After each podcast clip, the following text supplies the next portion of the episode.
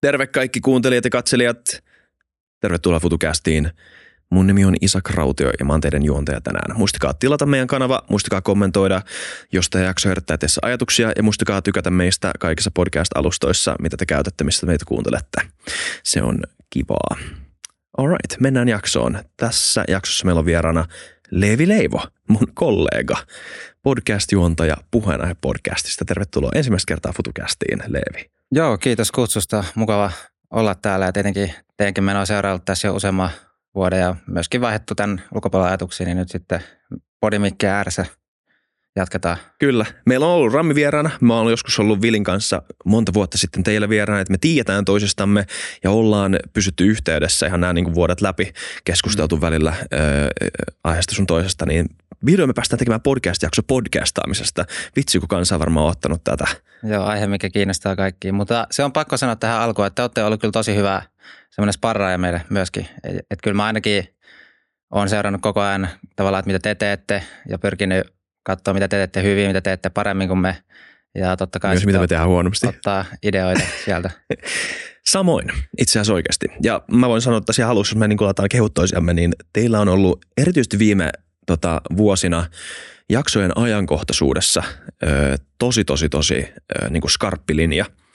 Teette sekä paljon jaksoja, tosi, tosi paljon. Mä katsoin, että viime viikolla, mitä teillä tuli ulos, se, kuusi jaksoa. Joo, varmaan kuusi. Me nyt pyritään siihen, että me päästä siihen, että tulisi joka päivä yksi jakso, mutta se prosessit ja muut on vielä, tai niin kuin harjaantuu siinä, niin ei olla toistaiseksi varmaan kertaakaan vielä päässä siihen, mutta nyt se on hakannut jo semmoista viittä kuutta jaksoa viikossa jo sillä vähän pidemmän aikaa, niin kyllä se näyttää semmoiselta tavoitteelta, mihin me voidaan päästäkin.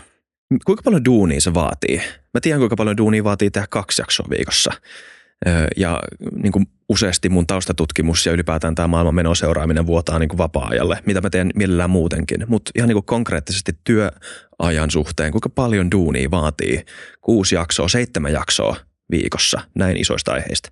Joo, kyllä se vaatii paljon. No sen voi sanoa tietenkin, että tosiaan tehdään kahdestaan ja me ollaan nyt pyritty tosi paljon jakamaan niitä. Että käytännössä pitkään aikaan ei ole tullut enää semmoisia jaksoja, missä oltaisiin Ramin kanssa molemmat juontamassa, vaan pyritään tehdä suunnilleen sillä, että molemmat tekis noin kolme jaksoa. Et itse asiassa per, per niin kuin juonto siinä tulee se kolme tai neljä.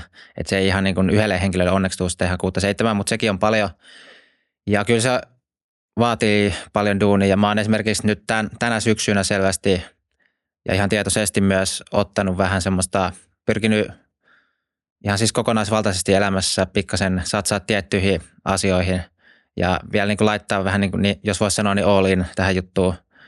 Ja oikeasti on valmis pikkasen uhraamaan muitakin juttuja, että saa tämä homma niin raiteille. Että sanotaan, jos joku on maratonjuoksua harrastaa, niin tietää, että maraton on se 42 kilometriä ja siinä sanotaan, että se ehkä vaikeimmat kohdat on siellä jossain 30 kilometrin kohdilla. Et siinä on vielä niin paljon matkaa jäljellä, mutta on myös takana niin paljon, että se väsy alkaa painaa. Niin mä ehkä, jos mä kuvailisin puheenaiheen matkaa, että me ollaan ensimmäisestä jaksosta on tullut jo se viisi vuotta, niin ja tämä on tämmöinen tietynlainen maratonmatka, mutta mä sanoisin, että me ehkä ollaan siellä jossain 30 kilometrin kohdalla siinä mielessä, että tällä hetkellä joutuu vielä tosi paljon painaa hommia. Se palkinto ei vielä ö, välttämättä ole, ole niin kuin ehkä vastaa ihan täysin sitä työtä, mutta jos jaksaa vielä jonkun aikaa grindaa, niin mä luulen, että jos siis miettii ihan myös podcastien taloudellista puolta ja tätä, mm.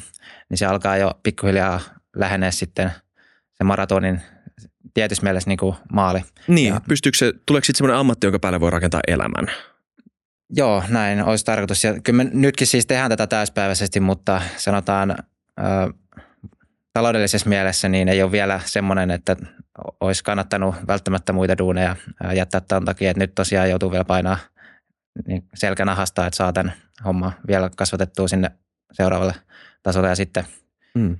sitten niin voidaan alkaa ulkoistaa asioita enemmän, editointia, markkinointia, ehkä tai ulkoisia henkilöitä, kaikkea tämän tyylistä, tyylistä mukavaa, mitä ei ole vielä ollut mahdollista hommata. Niin just.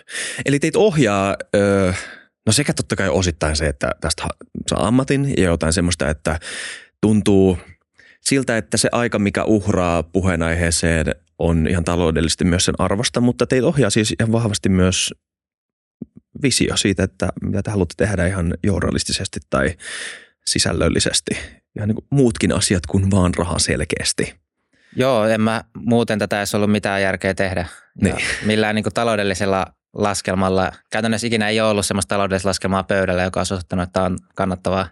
Joten ehdottomasti se visio ja e- ekat vuodet tehtiin ihan täysin ilman mitään korvausta, ihan vaan ja ikään kuin mä oon sanonut aina, että tämä lähti ikään kuin harrastuksena ja sitten hiljalleen on huomannut, että sen verran yleisöä kiinnostaa, että tästä kannattaa pyrkiä tekemään työ. Ja nyt tämä on jo työ, mutta ei vielä semmoinen työ, mikä olisi välttämättä taloudellisesti hirveän menestyksekäs, että seuraava askel on sitten siellä. Mutta joo, kyllä se visio on ollut ihan alusta asti, vaikka se käytännön toteutus, että mikä se vision ilmentymä sitten on, niin se on muuttunut ja on tullut semmoisia pieniä pilotointeja, mitkä ei välttämättä itse asiassa ulospäin näy juurikaan, mutta semmoisissa sisäisissä keskusteluissa, mitä käydään, niin on tullut. Mutta se iso visio, että miten pystyisi luoda semmoista rakentavampaa yhteiskunnallista vuoropuhelua, keskustelua eri aiheiden ympärillä ja pidemmässä formaatissa, mitä perinteisemmät mediat, televisio esimerkiksi on tarjonnut, niin se on ollut se iso, iso visio ja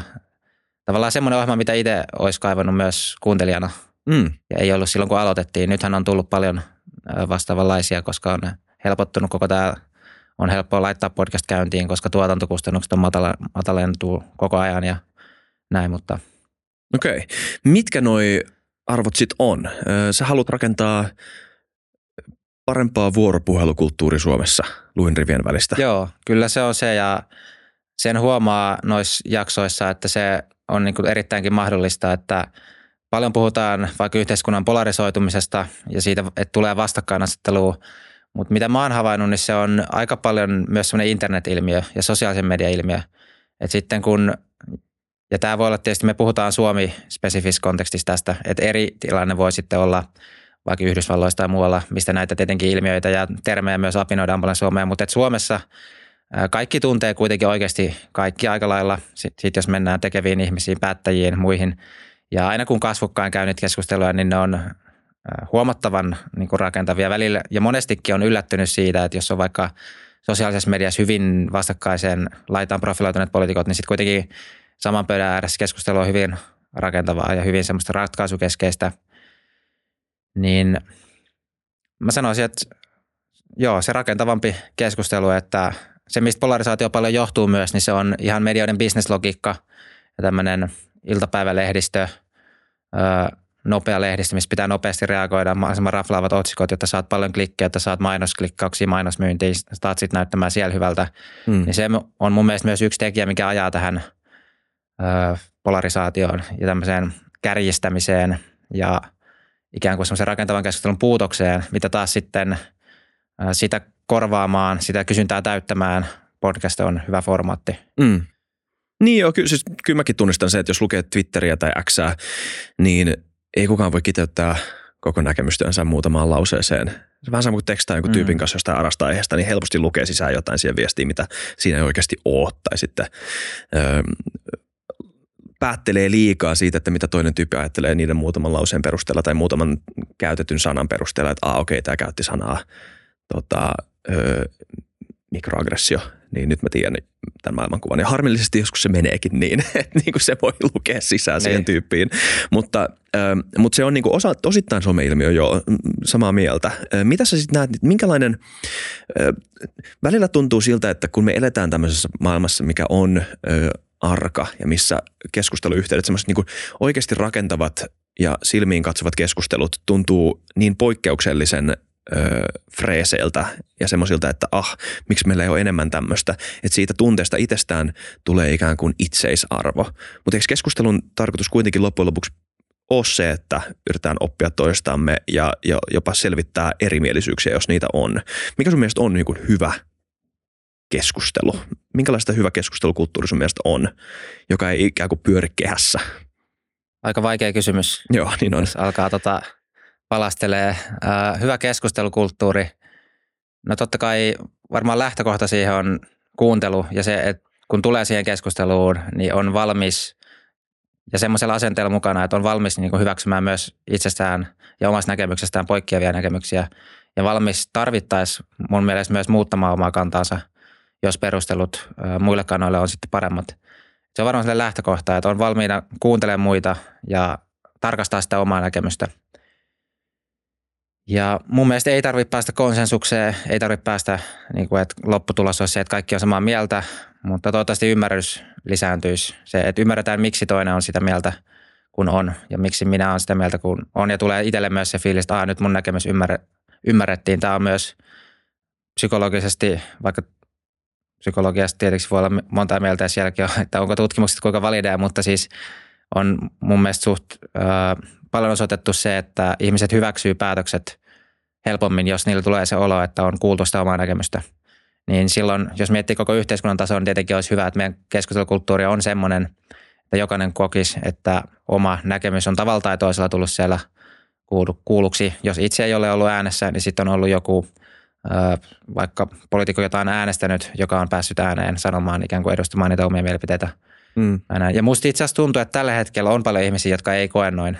E, eli he kokee, että ei ole semmoista, joka puhuisi omalla äänellään, vaan semmoinen vähän poteroituminen tai semmoinen tunne ainakin ihmisillä, että päättäjät on etääntynyt mm. kansalaiset. Varmasti monella on. En osaa sanoa lukua, että kuinka iso prosentti tai muu, mutta,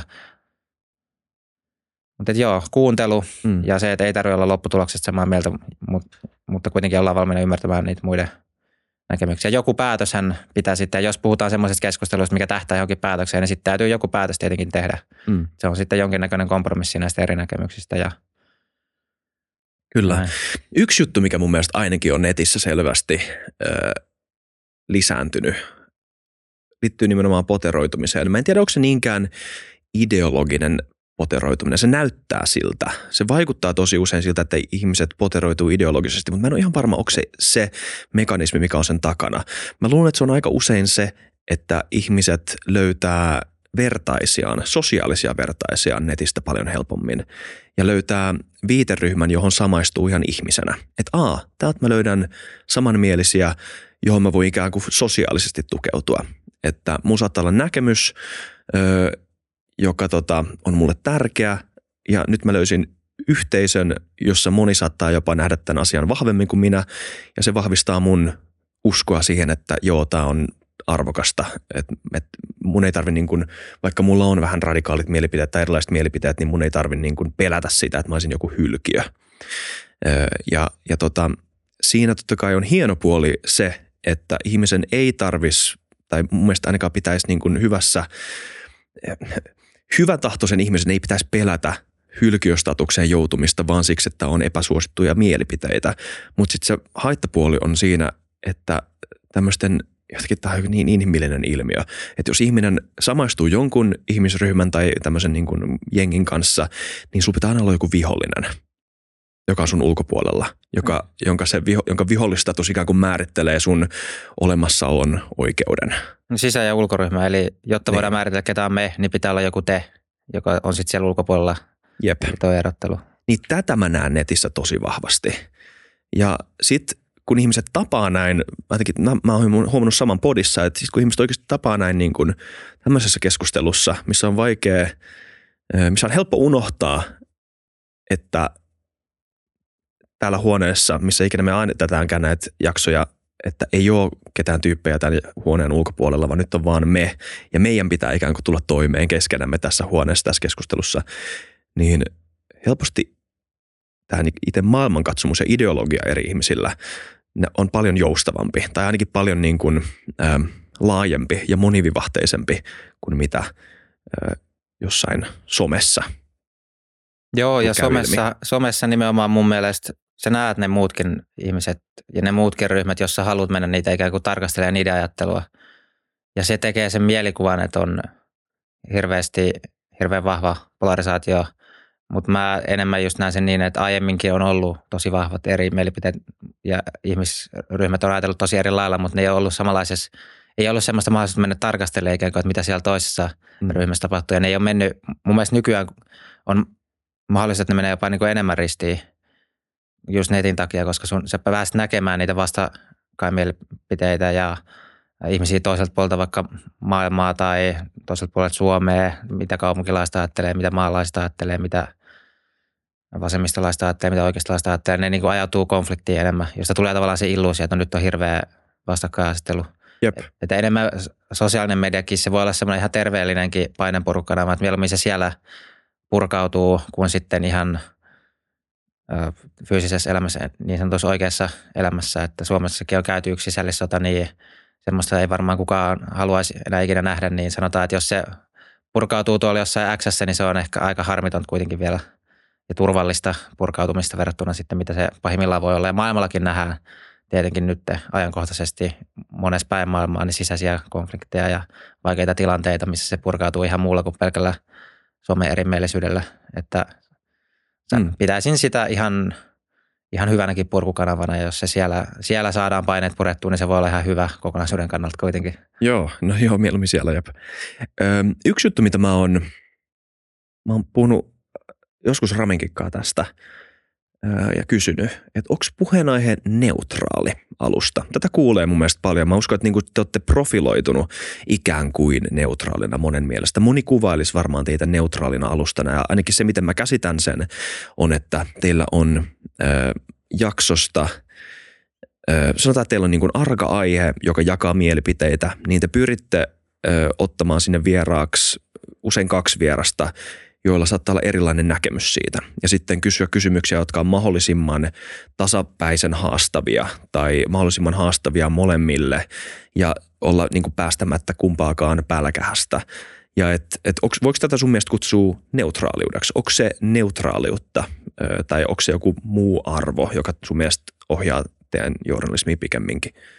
Joo, toi on erinomainen kysymys ja tuntuisi sanotaan, että jos meitä pidetään neutraalina tai toinen sana voisi olla objektiivinen, niin jos mä kuulen vaikka sen palautteen, että joku sanoo, että tämähän on tosi neutraalta objektiivinen, niin kyllä mulla, mulla aina silloin nousee semmoinen hyvä olon fiilis, että jes, nyt me ollaan tehty asioita oikein. Mutta mä en itse ehkä lähtisi sanomaan, että me ollaan neutraalta ja objektiivinen, koska semmoista on erittäin vaikea jotenkin määritellä, että mitä se tarkoittaa tai mitä, mikä missäkin kysymyksessä on neutraalia – että onko neutraalia joku kansalaisten mielipideistä otettu keskipiste vai sitten onko neutraalia se, mitä tiede itse asiassa sanoo, koska tieteessä on alaan erikoistuneet ihmiset, jolloin niiden näkemykset pitää ottaa isommalla painoarvolla huomioon kuin vaikkapa ison kansalaisjoukon mielipiteet.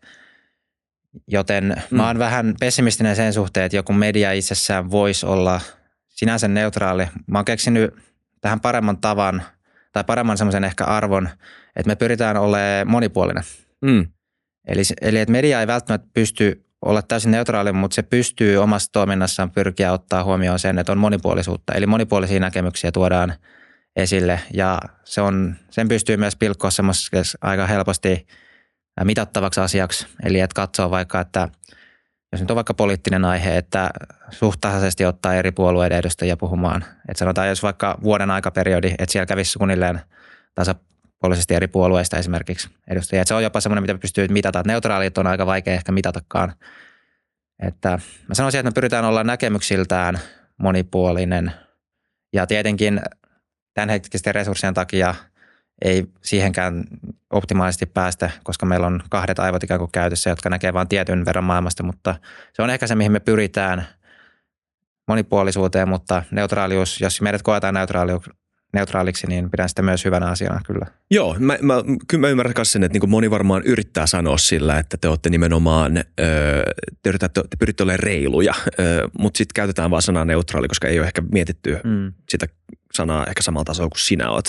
Esimerkiksi mä oon samaa mieltä sun kanssa siitä, että se ei välttämättä aina oikein kuvaile sitä todellisuutta, koska neutraaliudesta ainakin tulee, mulle tulee semmoinen kuva, että neutraalius sanana – implikoi, että te olette ikään kuin löytänyt jonkunnäköisen ylemmän totuuden tason siinä teidän niin kuin, niin. toimin, toimituks, toiminnassa. Et teitä ei millään tavalla, teihin ei vaikuta minkään näköinen tämmöinen bias tai teihin ei vaikuta minkään näköinen tämmöinen asia, mikä oh, usein ohjaa näitä keskusteluita oikeassa elämässä.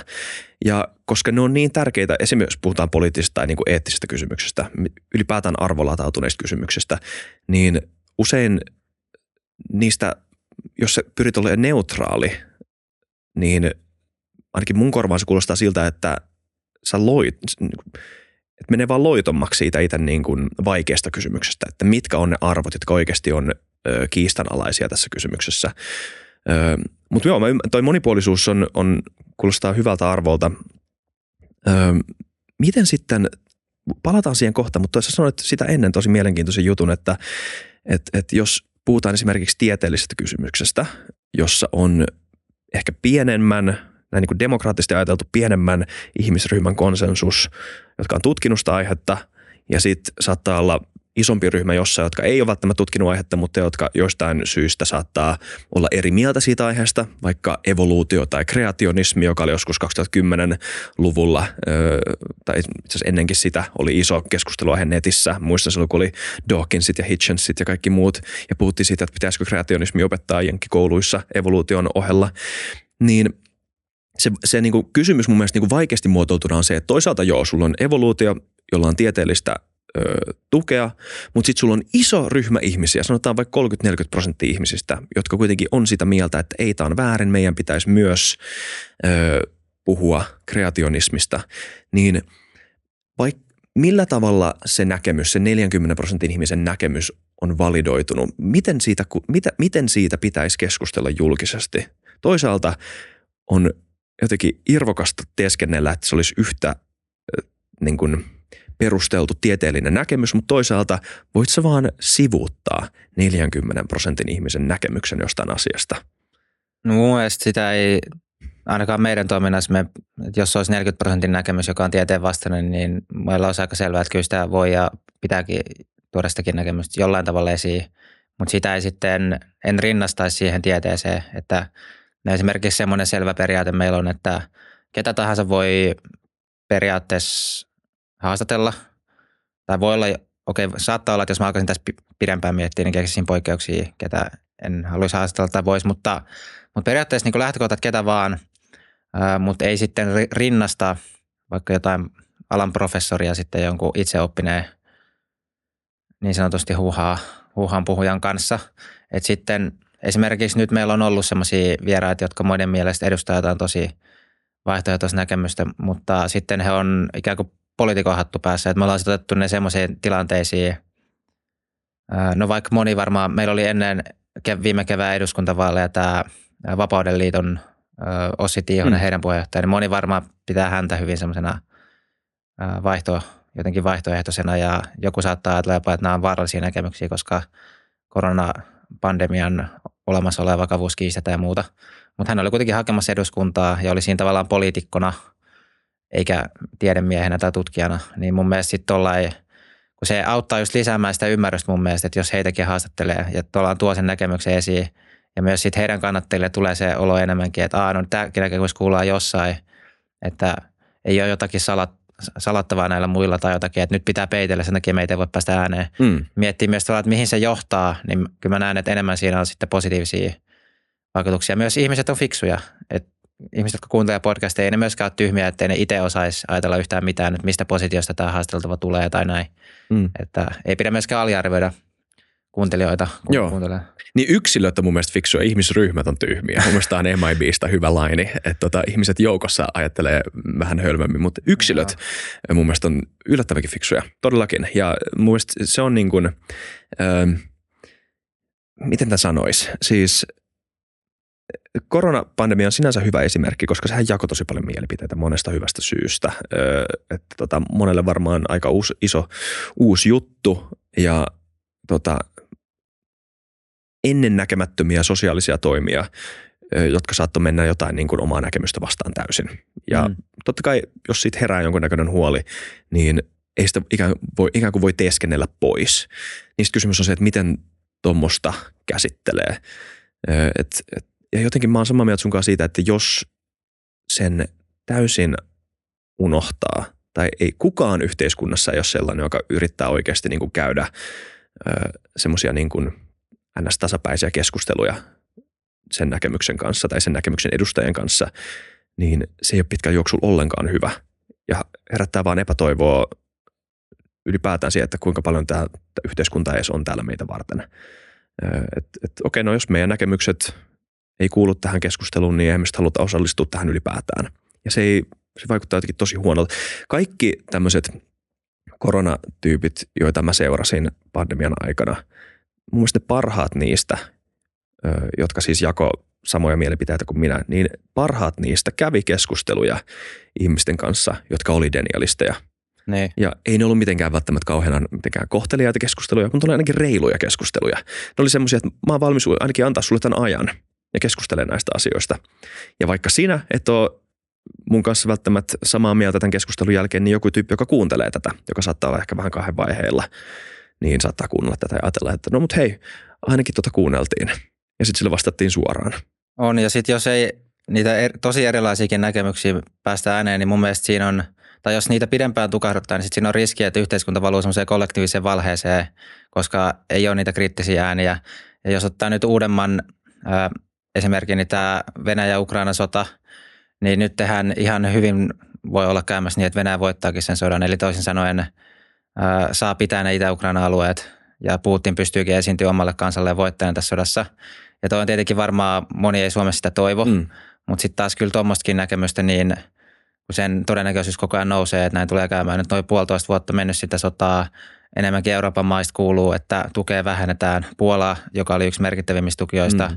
Vähensi. No okei, nyt siellä oli vaalit, hallitus vaihtuu, en tiedä miten tilanne muuttuu. Sitten oli Slovakia, ilmoitti, että ne lopettaa sotilaallisen avun. Yhdysvalloista on puhuttu paljon, että miten siellä käy sitten vaalien mm. vaihtuessa tässä tilanteessa. Ja Euroopan omat resurssit, niin kuin Sakset ja muut, ne on niin kaukana vaikka siitä kahden prosentin puolustusbudjettitavoitteesta, että niillä on niin oman puolustuksen kanssa ihan jäätävästi tekemistä. Niin sitten taas semmoinen, että no me ollaan ehkä vähän nyt pääsemässä siitä pois, mutta että vaan ikään kuin toistelta sitä, että Ukraina voittaa sodan ja Ukrainaa pitää auttaa, niin se saattaa estää tarkastelemasta kriittisesti sitä esimerkiksi, että autaanko me tarpeeksi Ukrainaa – tai onko nykyiset toimet lä- lähemmäänkään niin kuin riittäviä. Että mikä se, että pitää olla aina se realistinen tilannekuva, ja jotta realistinen tilannekuvan saa, niin pitää olla myös kriittisiä ääniä ja epämieluisiakin kriittisiä ääniä.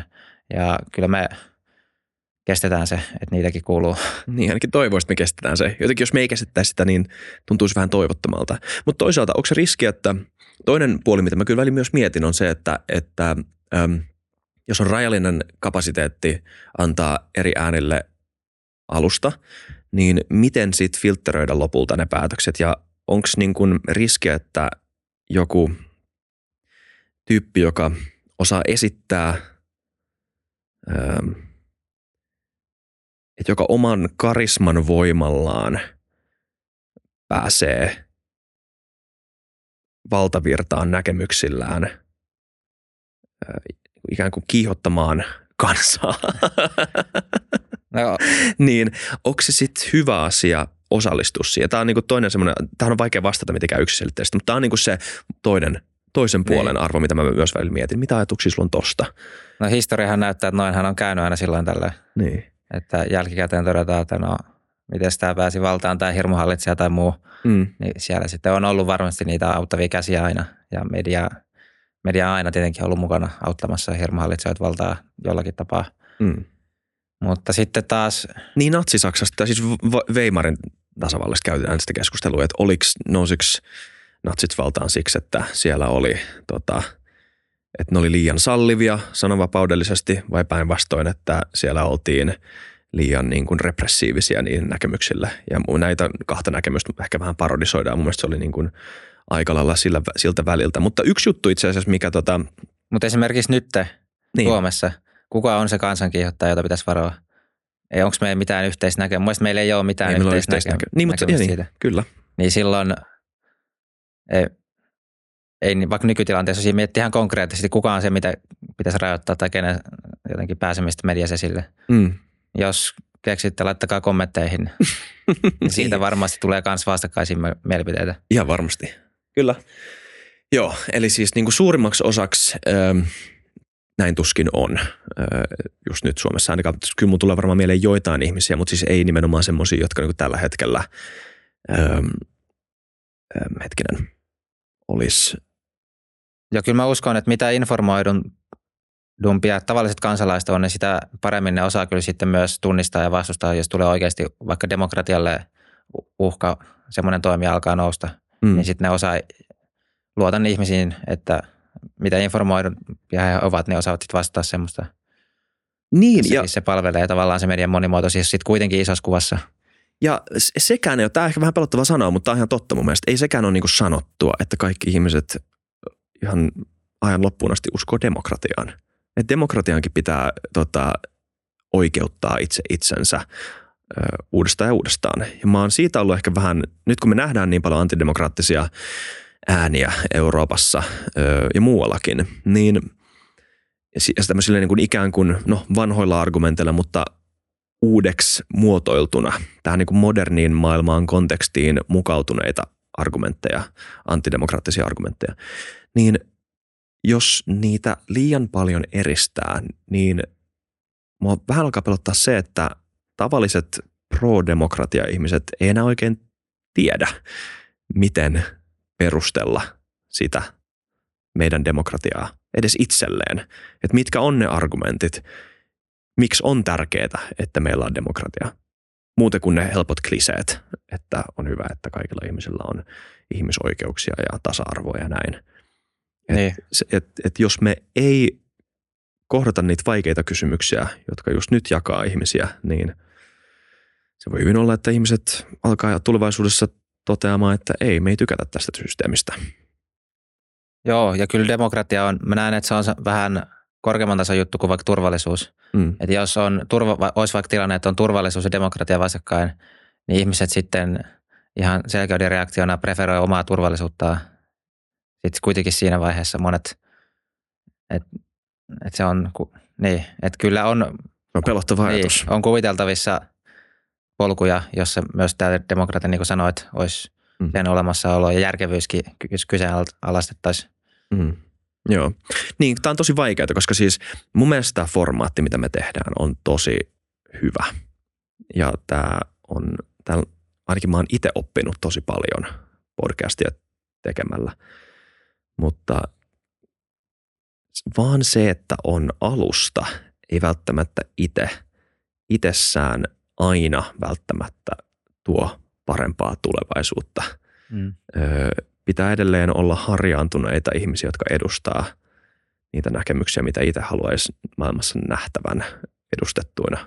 Mutta, tota, mutta ilman semmoista kulttuuria, missä semmoinen on ok ja missä se nähdään hyvänä asiana, niin ja niitä ihmisiä ylipäätään tuu.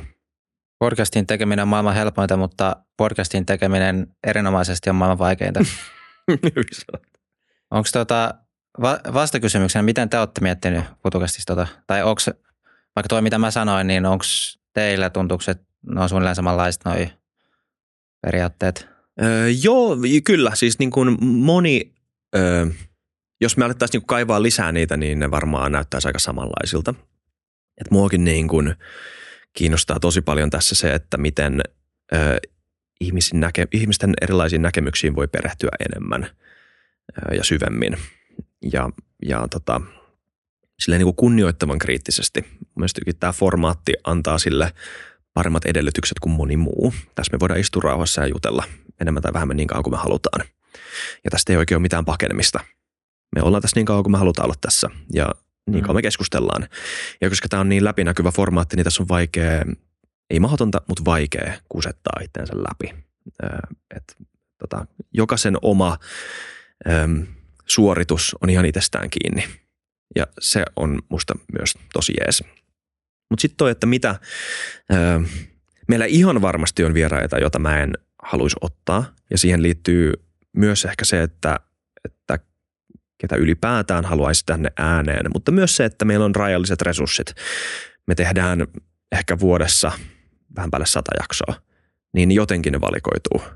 Niin sitten ne valikoituu usein no aiheen puolesta, mutta myös sen, että kuka on mun mielestä paras sen aiheen edustaja, kellä on niin kuin mielenkiintoisimmat kysymykset tai näkemykset esittää siitä aiheesta. Ja siinä tulee sitten totta kai mun omat biakset. Että jos mä nyt oon tämän toimituksen päätoimittaja, mä päätän, mistä puhutaan ja kenen kanssa puhutaan enemmän tai vähemmän, niin siinä totta kai tulee esille ne, että mitä mä pidän mielenkiintoisena, ketä mun mielestä pitäisi tuoda ääneen. Mutta niihin arvoihin kuuluu myös mulla se, että on hyvä, että me kuullaan esimerkiksi oikealta tai vasemmalta näkemyksiä ja mulla on omia kriittisiä kysymyksiä molemmille puolille, koska ne on ne kysymykset, jotka niinku ikään kuin ohjaa munkin öö, elämää.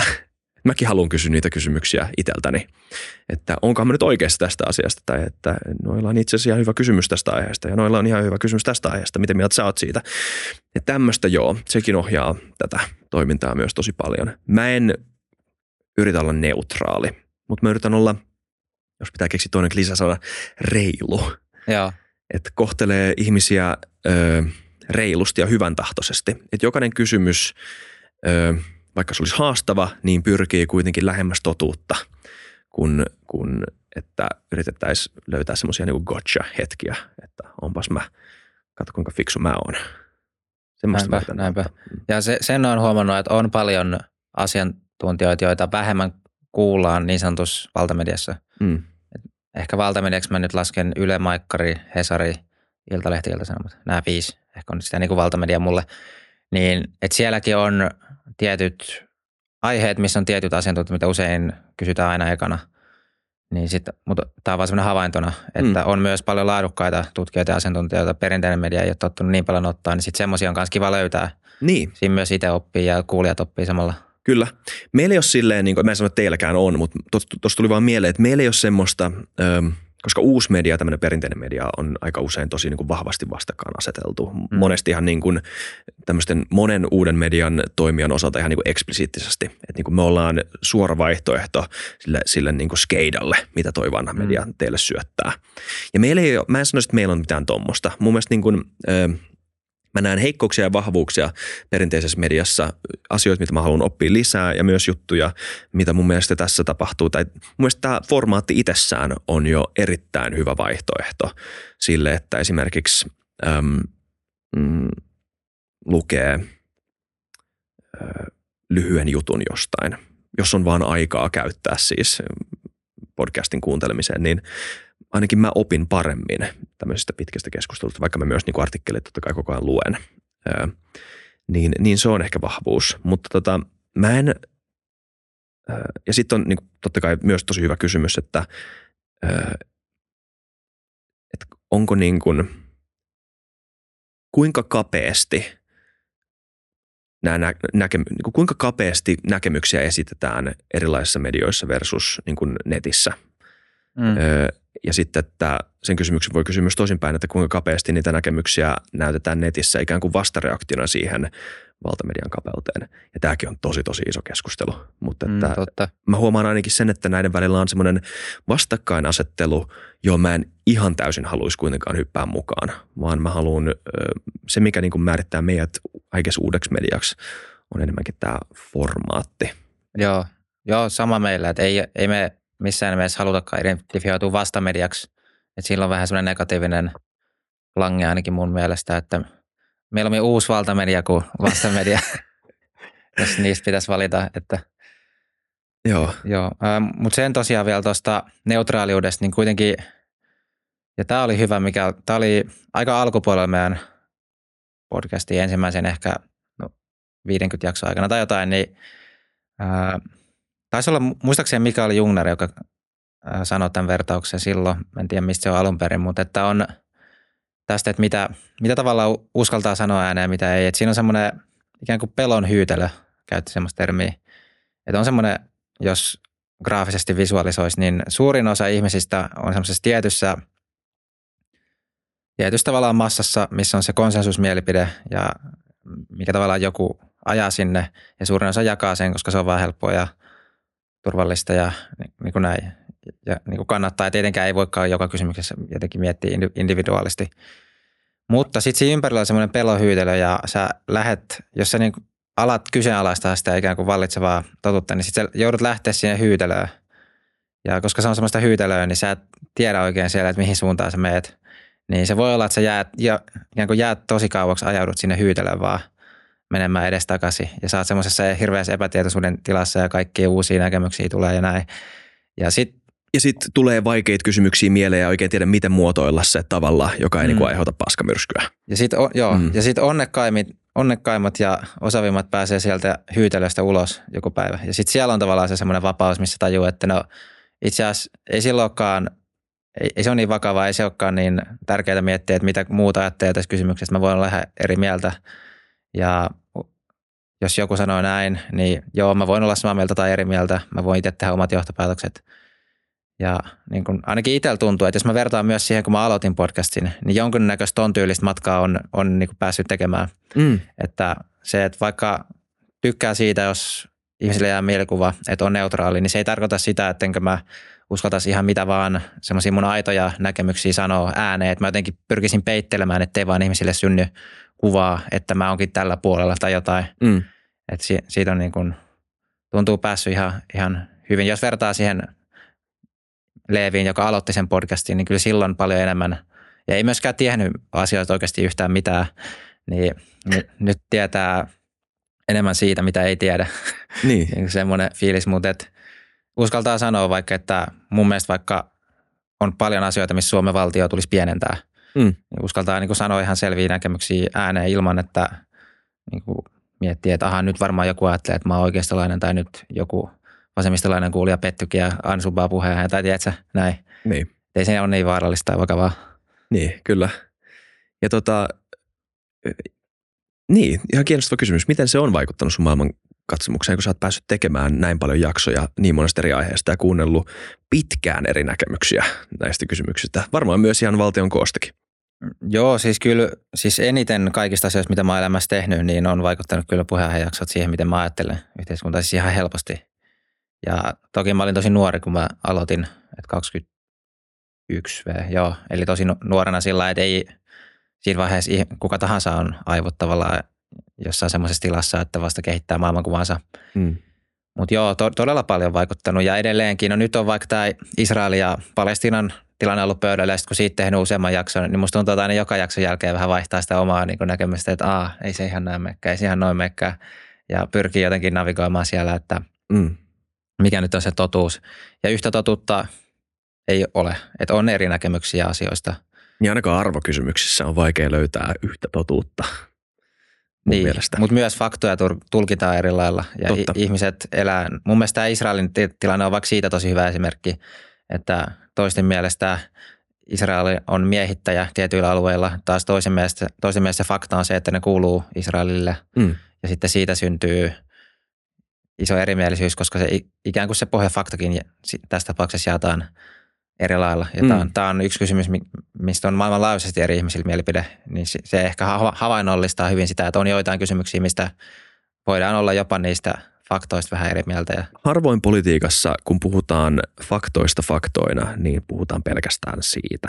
Aika usein niihin tulkintoihin nimenomaan liittyy jotain ennakko jotka nimenomaan on se homman pihvi aika usein. Mutta toi oli tosi jännä, koska aika usein tätäkin huomaa, aika usein myös somessa, että jos joku ihminen on huolissaan jostain ja on kysymässä jonkun hankalan kysymyksen tai haluaa esittää jonkun hankalan mielipiteen jostain asiasta, niin, niin ne, jotka uskaltaa kysyä sen suoraan, niin ikään kuin double downaa siihen, että kuinka vihaisesti se kysymys kysytään. Tai sanotaan, että kattokaa näitä idiootteja, jotka on tätä mieltä, tai että ajatteleeko nämä ihmiset oikeasti näin, hmm. että, tota, että mikä olisi joku hyvä esimerkki.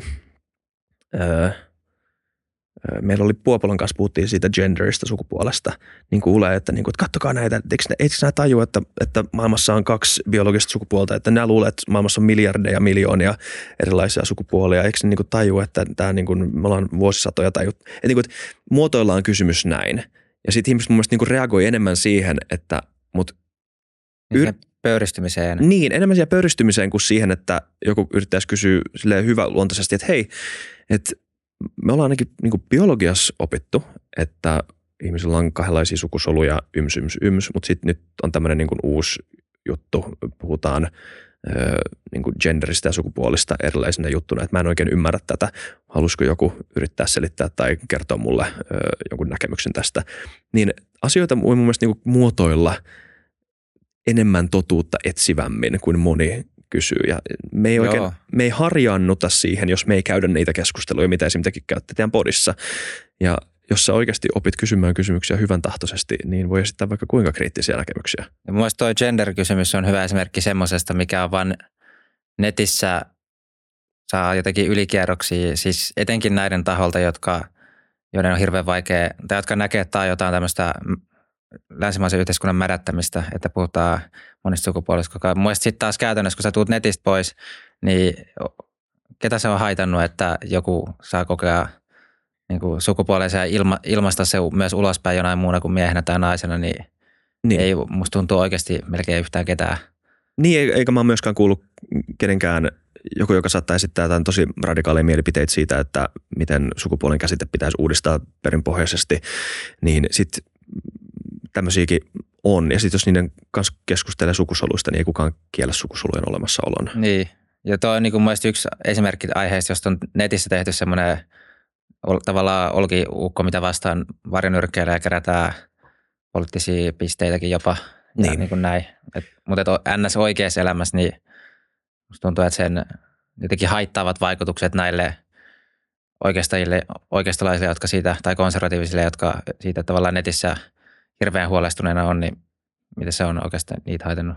Niin, ehkä ei. Mutta kyllä mä niin kun, sit monilla saattaa hyvinkin olla ihan aito kysymys tai aitoja kysymyksiä siitä, kysymy- siitä niin kuin niin. niitä aiheesta, mitkä olisi hyvä olla julkisuudessa. Niitä mun mielestä niin kuin myös esitetäänkin julkisuudessa. Ei se ole silleen, että tämä keskustelu olisi täysin niin kuin, ö, ihmiset olisi täysin sujuttana sen kanssa, etteikö kysymyksiä voisi kysyä. Mutta mut jotenkin sekin on siinä pelon hyytelössä ikään kuin. Mistä se pelon hyytelö sun mielestä johtuu? Hyvä kysymys.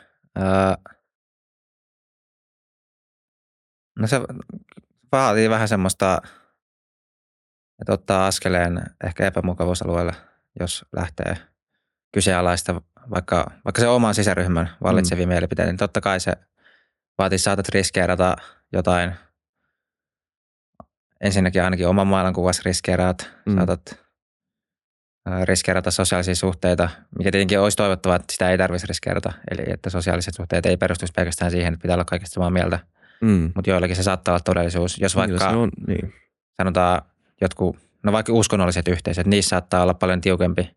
Että et tämä taas voi olla yksi kysymys, missä itse on ikään kuin biasoitunut, koska itse ei ole ikinä elänyt niin semmoisessa tiukassa yhteisössä, joka kontrolloisi vaikka normeja. Mutta jos joku on elänyt vaikka semmoisessa, sanotaan uskonnollisessa yhteisössä, missä on tiukat, että pitää oikeasti olla tietyistä kysymyksistä tiettyä mieltä ja muuta näkemystä ei saa sanoa ääneen, niin sitten semmoisissa totta kai sosiaalinen riski on iso. Ja semmoinen turvallisuuden ja selkeyden tunteen menettäminen, koska maailma on kaoottinen paikka ja tosiaan totuuksia, mitään kiveen kirjattuja totuuksia on hyvin, hyvin vähän, jos lainkaan, niin pitää, silloin joutuu tavallaan semmoiseen tilaan, missä melkein kaikkea voi kyseenalaistaa ja tulee kyseenalaistaneeksi, niin se on, voi olla raskastakin. Että se on mm.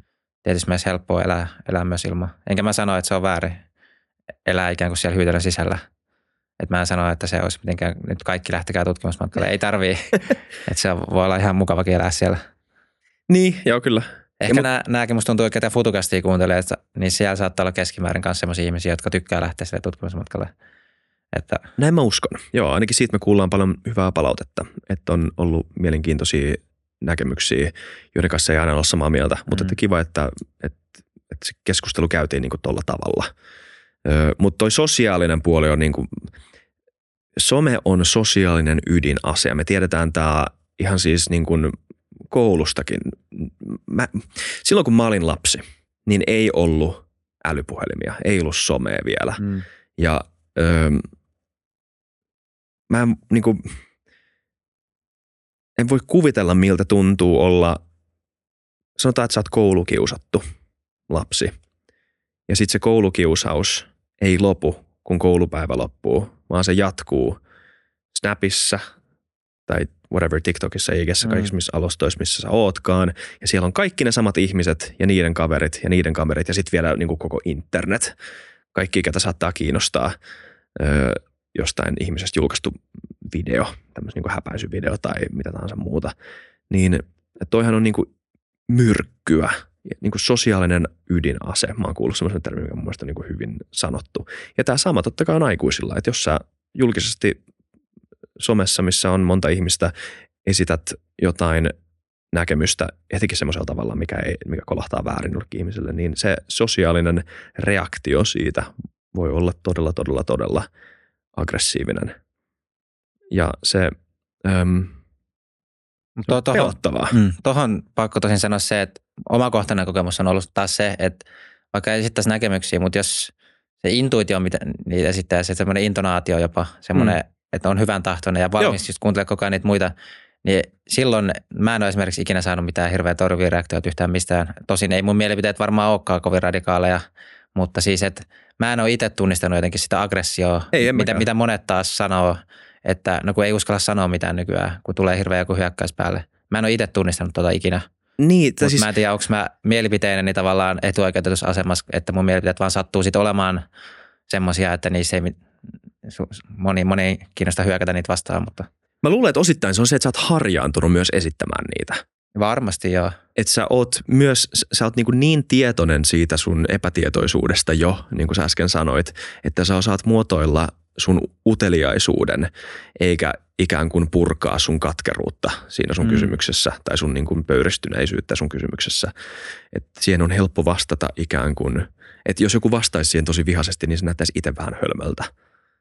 Ja Joo, joo. Ja tämä on itse asiassa, tätä mietin, tai tuossa Ramin kanssa puhuttiin yksi kerta, että mikä voi olla kans kieltämättä vahvuus tässä te, niin kuin tämän tyyppisen podcastin tekemisessä, niin siis kun mä mietin omia niin kuin ystäväpiiriä, niin siis mä tajusin yksi, yksi tuossa päivää, että mulla on itse asiassa, jos miettii tämmöistä mielipiteiden diversiteettiä, mulla on sattuu olemaan ystävissä tosi niin kuin laajalta spektriltä, mm. että lähtien mulla on ystäviä, jotka on valmistunut sukupuolen tutkimukselta, jotka on tavallaan ihan sitä, jos miettii tässä kulttuurispektriä ikään kuin siellä vasemmistoliberaalin niin kuin ääripäässä. Joo. Sitten mulla on toisessa päässä ihmisiä, jotka ei ottanut koronarokotteet, koska ne ei uskonut koronaa ja sitten siltä väliltä. Niin kuin Mm. ihan siis kavereita, joiden kanssa sitten taas pystyy.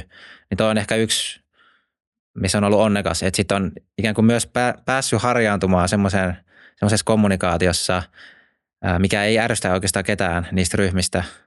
Ja tuon, tuon, tuon vaan tajusin, että okei, toisaalta itse asiassa olla yksi vahvuus, minkä takia myös puheenaihe on kasvanut ja tulevaisuudessa uskon, että tulee vielä kasvaa, koska osaa viestiä sillä tavalla, että pystyy ottaa huomioon semmoisia tiettyjä pieniäkin palikoita, mikä resonoi aina johonkin viesti tai johonkin ihmisryhmään, mutta ei ärsytä muita.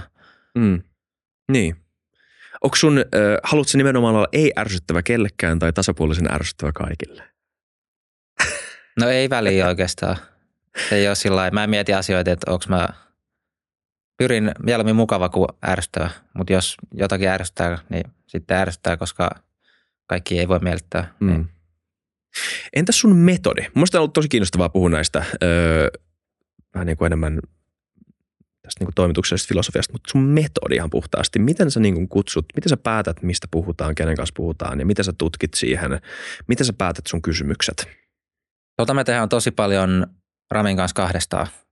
Et meillä on semmoinen aika jatkuvakin pallottelu käynnissä koko ajan, että mitä aiheita nousee uutisvirras pinnalle ja aa, tämä olisi kiinnostavaa, mistä tuossa tehdään jakso. Joskus tulee niin kuin, että jumalauta, tästä pitää saada muuten heti ja Mm. sitten pitää puukata heti ensi viikolle.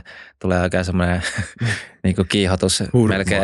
Jep. Joo, hurmas, kyllä, kyllä. Tiedän ton.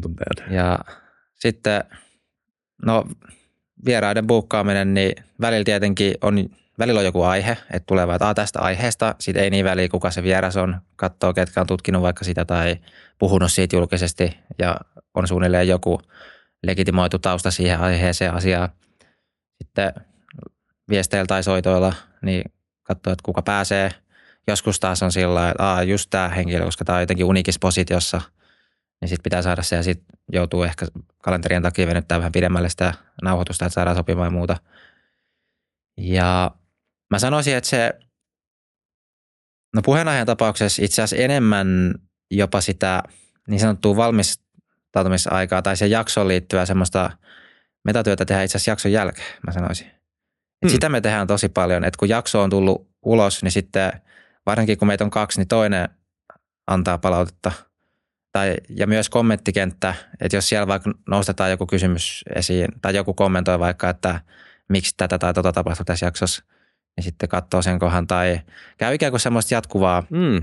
ja myös katsoo statistiikkoja, että no miksi tämä jakso lähti vetää hyvin tai miksi ei, mistä se johtui, oliko huono thumbnaili, otsikko, johtuiko se vieraasta, A, se ei ollutkaan vieras, mutta tämä onkin semmoinen aihepiiri, että nyt meillä ei ole vähän aikaa ollut kanavalla tätä, että tämä ei meidän kanavalle eikä nykyiselle yleisölle tämä on vieras, mutta sitten ollaankin sillä tätä lisää, koska jos me halutaan kasvaa, niin meidän pitää tehdä asia aiheita, mitkä ei kiinnosta meidän koreyleisöä välttämättä pelkästään, vaan niitä, jotka ei vielä kuuntele meitä. Niin mä sanoisin, että me tehdään aika paljon sitä jakson niin kuin jälki semmoista puintia keskenään.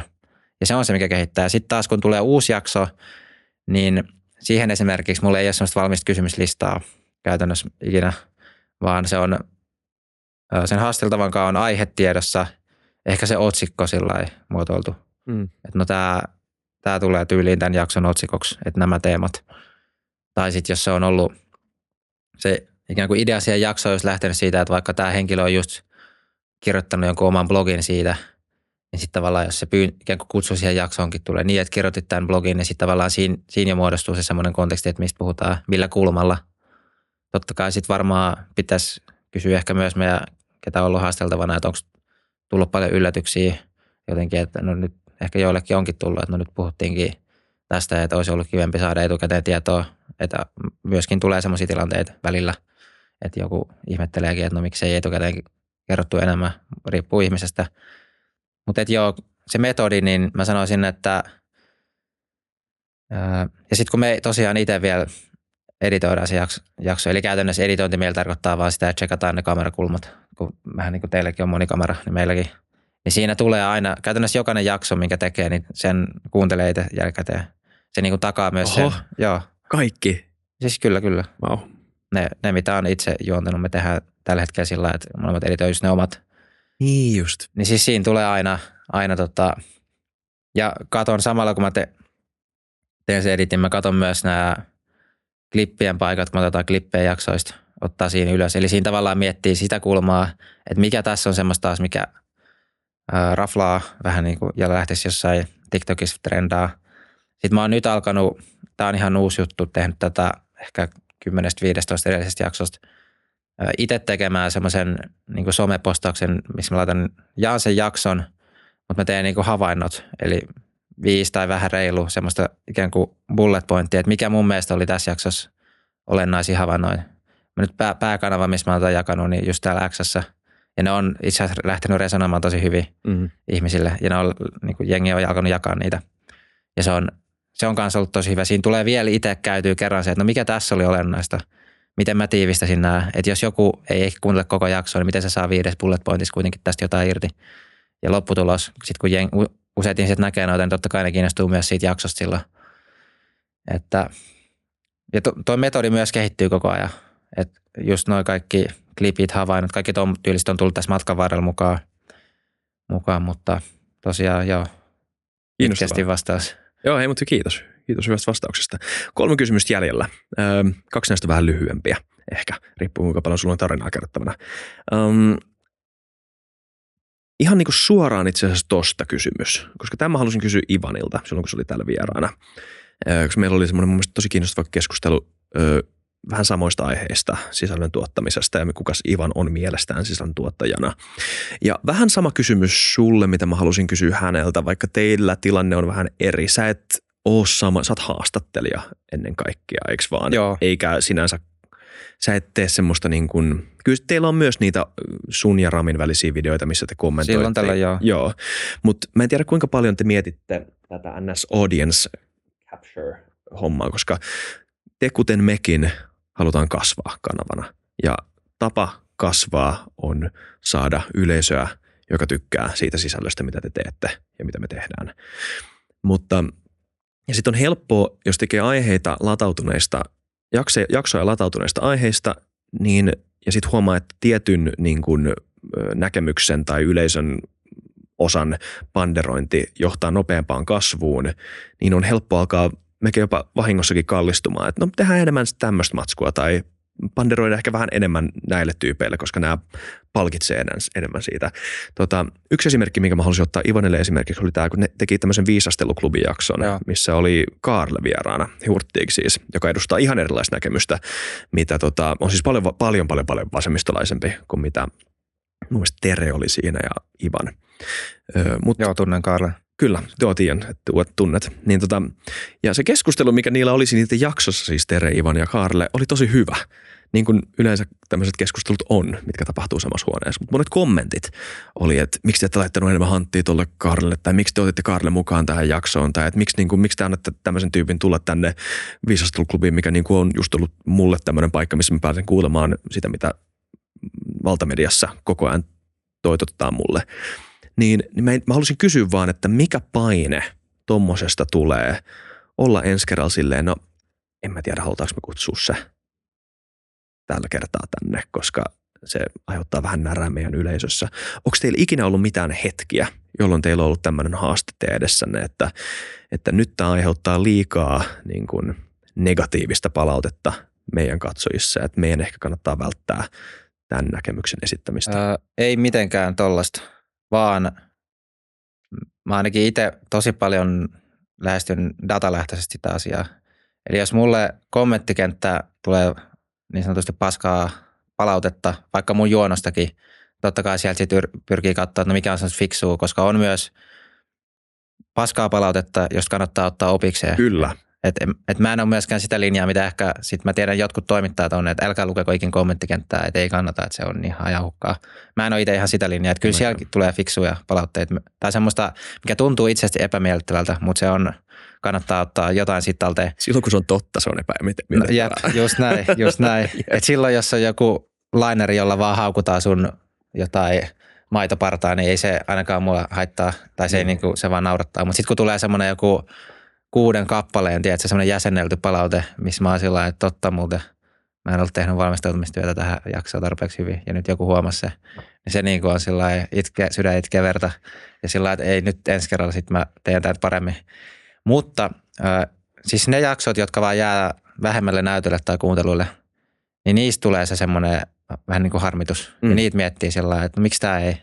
Esimerkiksi mä tein yhden jakson, mikä jäi, tämä on aika tuore tästä tältä alkusyksyltä, tuon Valtteri Rantasen kanssa, missä oli aiheena niin miesten tyyli, pukeutuminen, muoti, tämän tyyliset seikat. Niin, niin se, sen mä muistan. Joo, se jäi tosi pienille näytöille YouTubessa etenkin, kun siellä on isompi se ha, niin kuin hajonta. Mm. Spotify on vähän tasaisempi, mutta sielläkin muistaakseni se ei, ei todellakaan ollut meidän mitään kunnollimpia mikä oli sellainen harmi, mutta et, et noissa sitten mä yritän just miettiä, että aa, no tää on joku semmoinen aihe.